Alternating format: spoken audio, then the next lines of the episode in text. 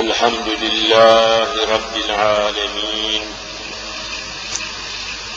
والصلاة والسلام على رسولنا محمد وعلى آله وأولاده وأصحابه أجمعين.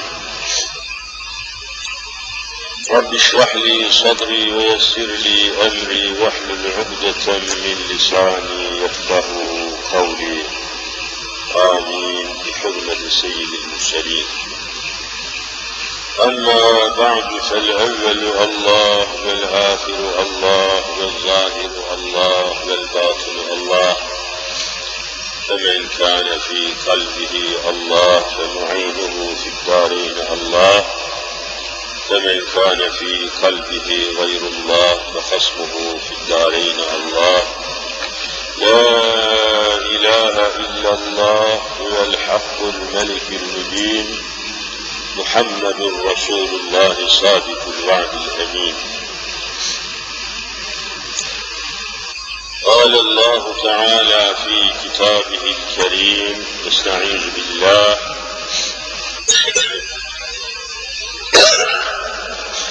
تبارك الذي بيده الملك وهو على كل شيء قدير. الذي خلق الموت والحياة ليبلوكم أيكم أحسن عملا. وهو العزيز الغفور. صدق الله العظيم. وبلغنا رسوله النبي الكريم. Muhterem Müslümanlar, kıymetli müminler, Allahu Azimüşşan okuduğum ayet-i ilahiyede evvela kendi zatını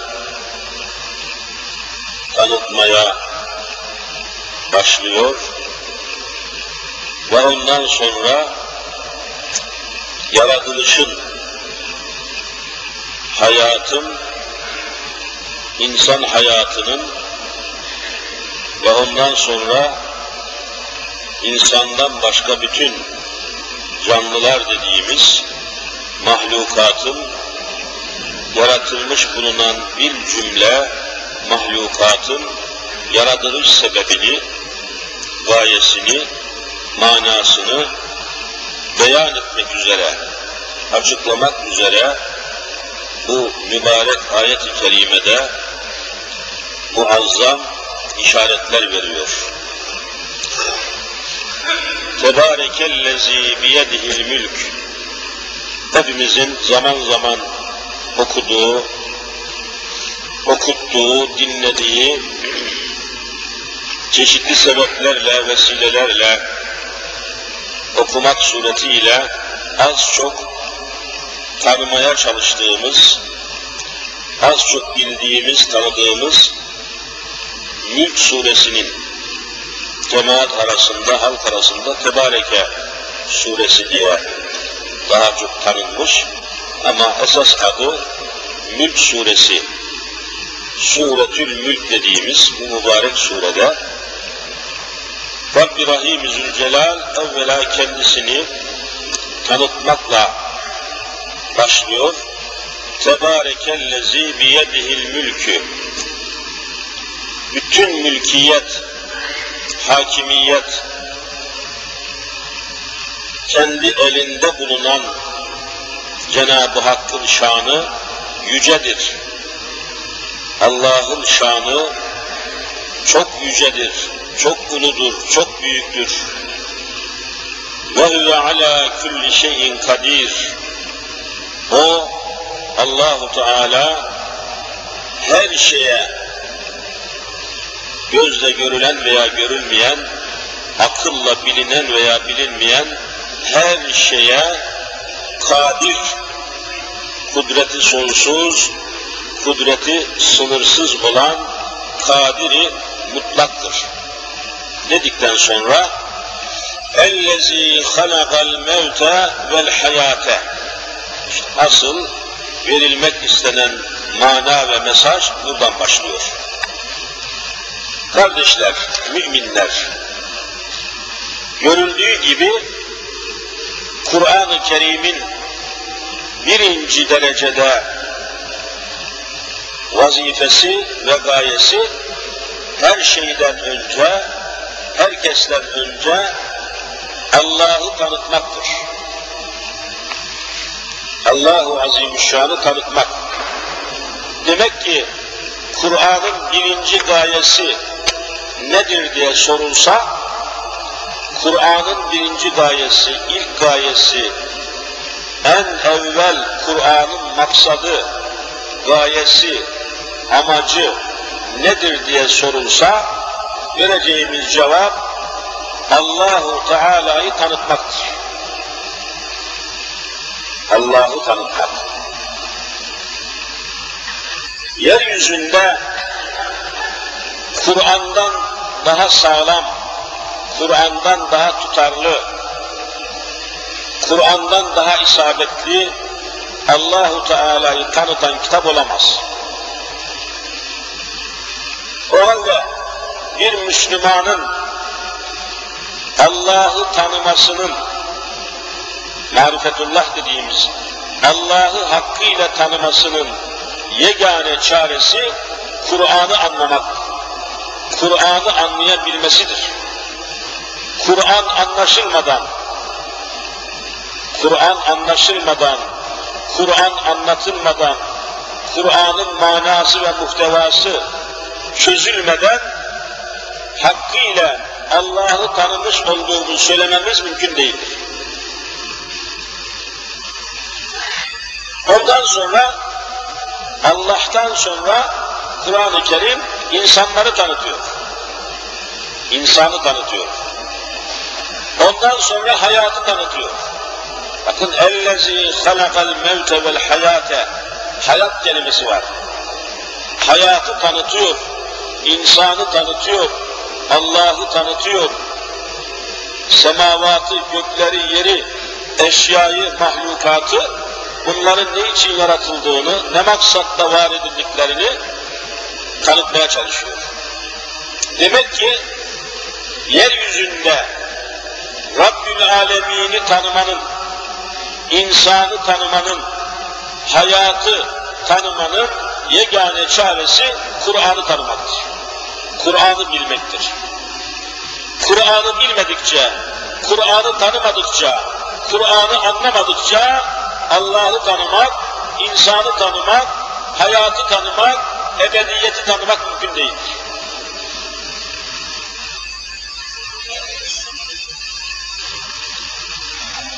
اَلَّذ۪ي خَلَقَ الْمَوْتَ وَالْحَيَاةَ Allah öyle bir Allah'tır ki Celle Celaluhu, halaka yarattı. Yaratmak olayı var. Halakal mevte, ölüm denilen hadiseyi vel hayate, hayat denen hadiseyi yarattı. Ölüm de bir gerçek, hayat da bir gerçek. Her an içinde bulunduğumuz bir hadise. İkisini de yaratan, ikisini de ortaya koyan, bu kanunu koyan bizzat Cenab-ı Hak'tır.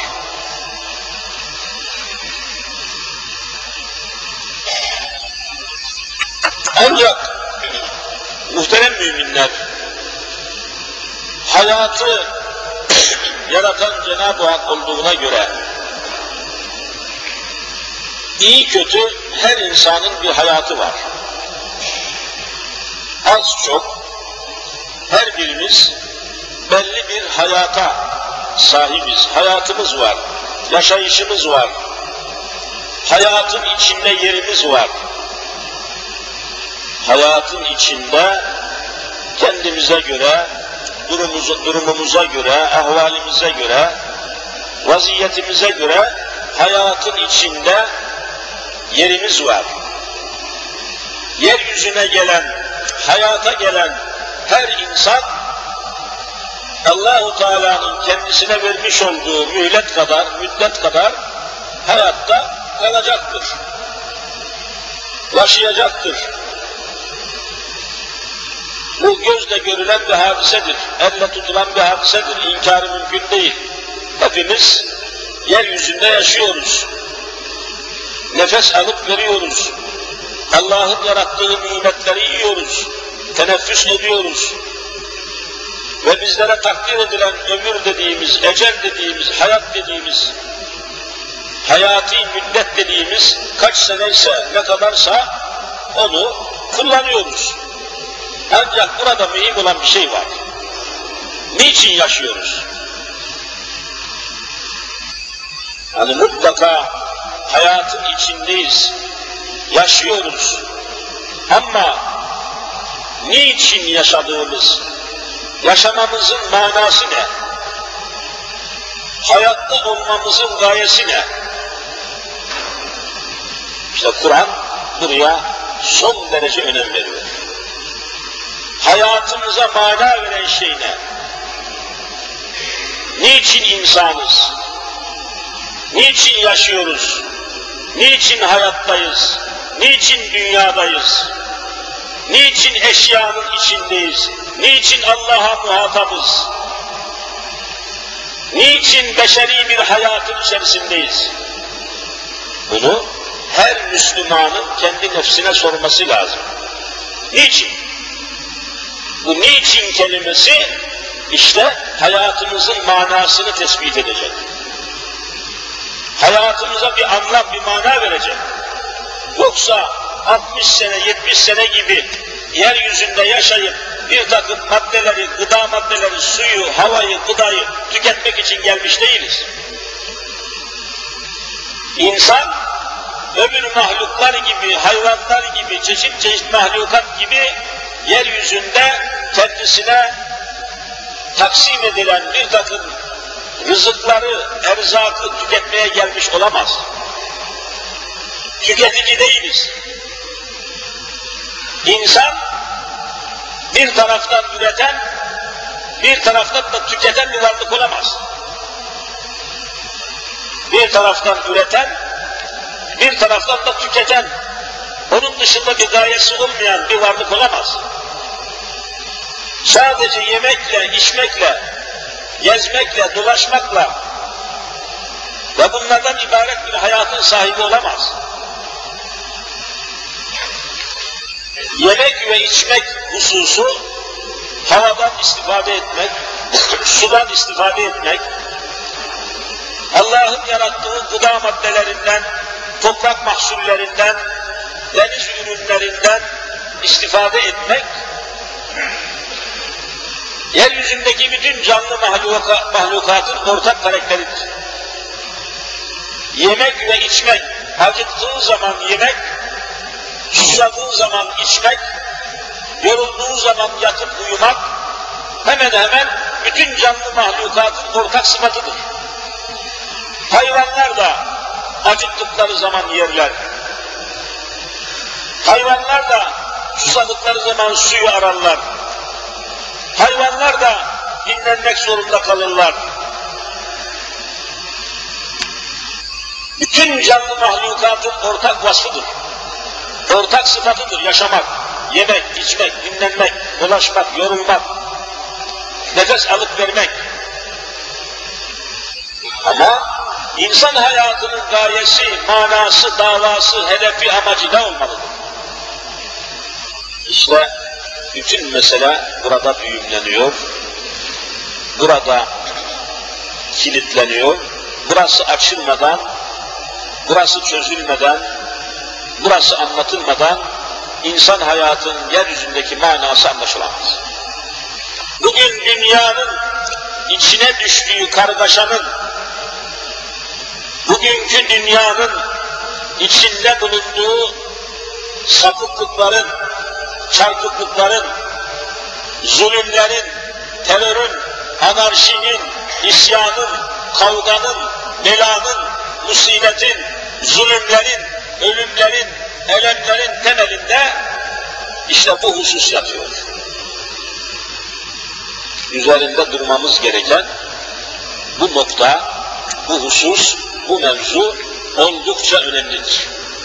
İnşallah bugünkü dersimizde bu konuyu aklımızda kalacak şekilde fazla açılmadan, fazla dağıtmadan fazla uzatmadan bu konuyu mümkün mertebe anlaşılır şekilde, anlatılır şekilde, akılda kalacak şekilde toparlayabilirsek bugünkü dersimiz, sohbetimiz böylece ezan-ı Muhammed'i okunana kadar inşallah devam etmiş olacak.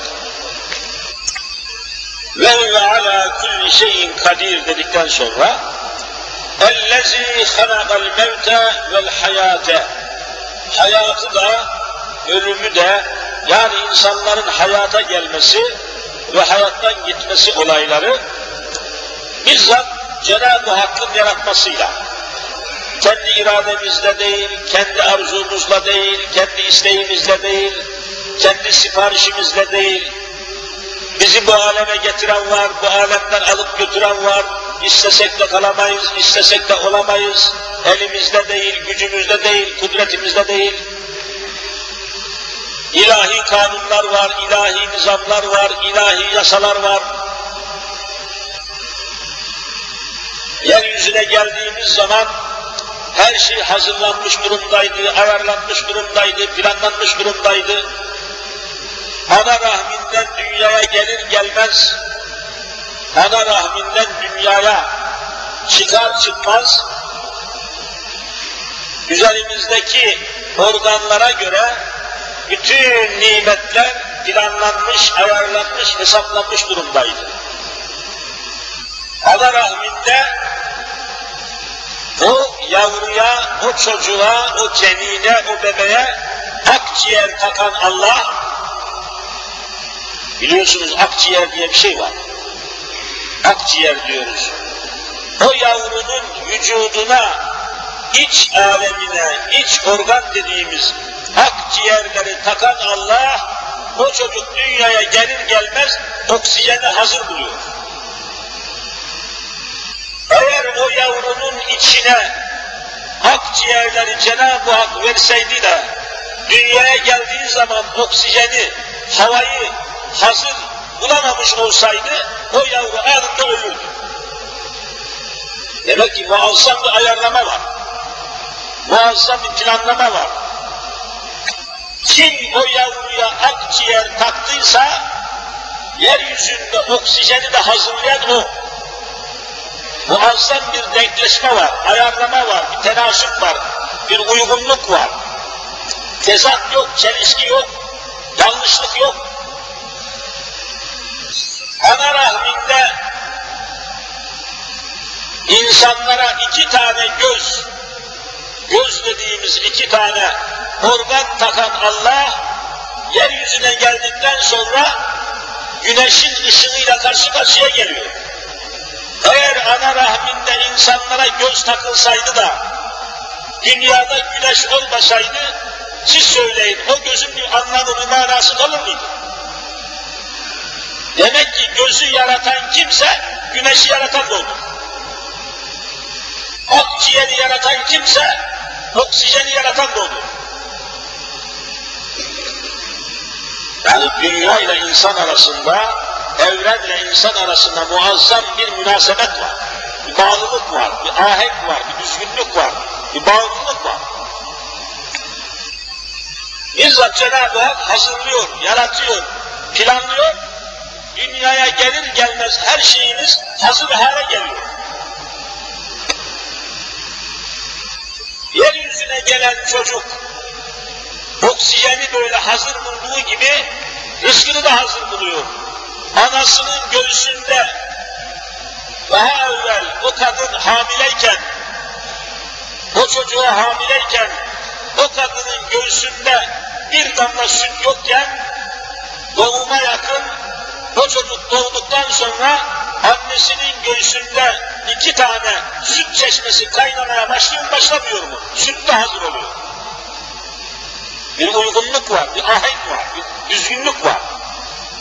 Bir çelişki yok, yanlışlık yok. O yavru dünyaya gelir gelmez annesinin göğsünde süt hazırlanmış oluyor. Muazzam bir münasebet var. Demek ki bir kudret bizi hayata getiriyor. Bir kudret bizi hayata hazırlıyor. Onun dışında bizim bir el, bizim arzumuz da olmuyor, isteğimiz de olmuyor. Bizim kendi siparişimiz de olmuyor. Bizim irademiz de olmuyor. İstesek de istemesek de böyle oluyor. İşte bunu fark etmek lazım. Sapıklığın temelinde bu var. Yanlışlığın temelinde bu var. Cahilliğin temelinde bu var. Katil olmanın, gafil olmanın, cahil olmanın temelinde bu var. Yeryüzüne nasıl geldiğini, niçin geldiğini adam düşünmüyor. Niçin yaşadığını, niçin insani bir hayata sahip olduğunu adam düşünmüyor. Eğitilmemiş, okutulmamış, öğretilmemiş, Kur'an'dan habersiz, İslam'dan habersiz, Allah'tan habersiz, Muhammed Mustafa'dan habersiz yetişmiş.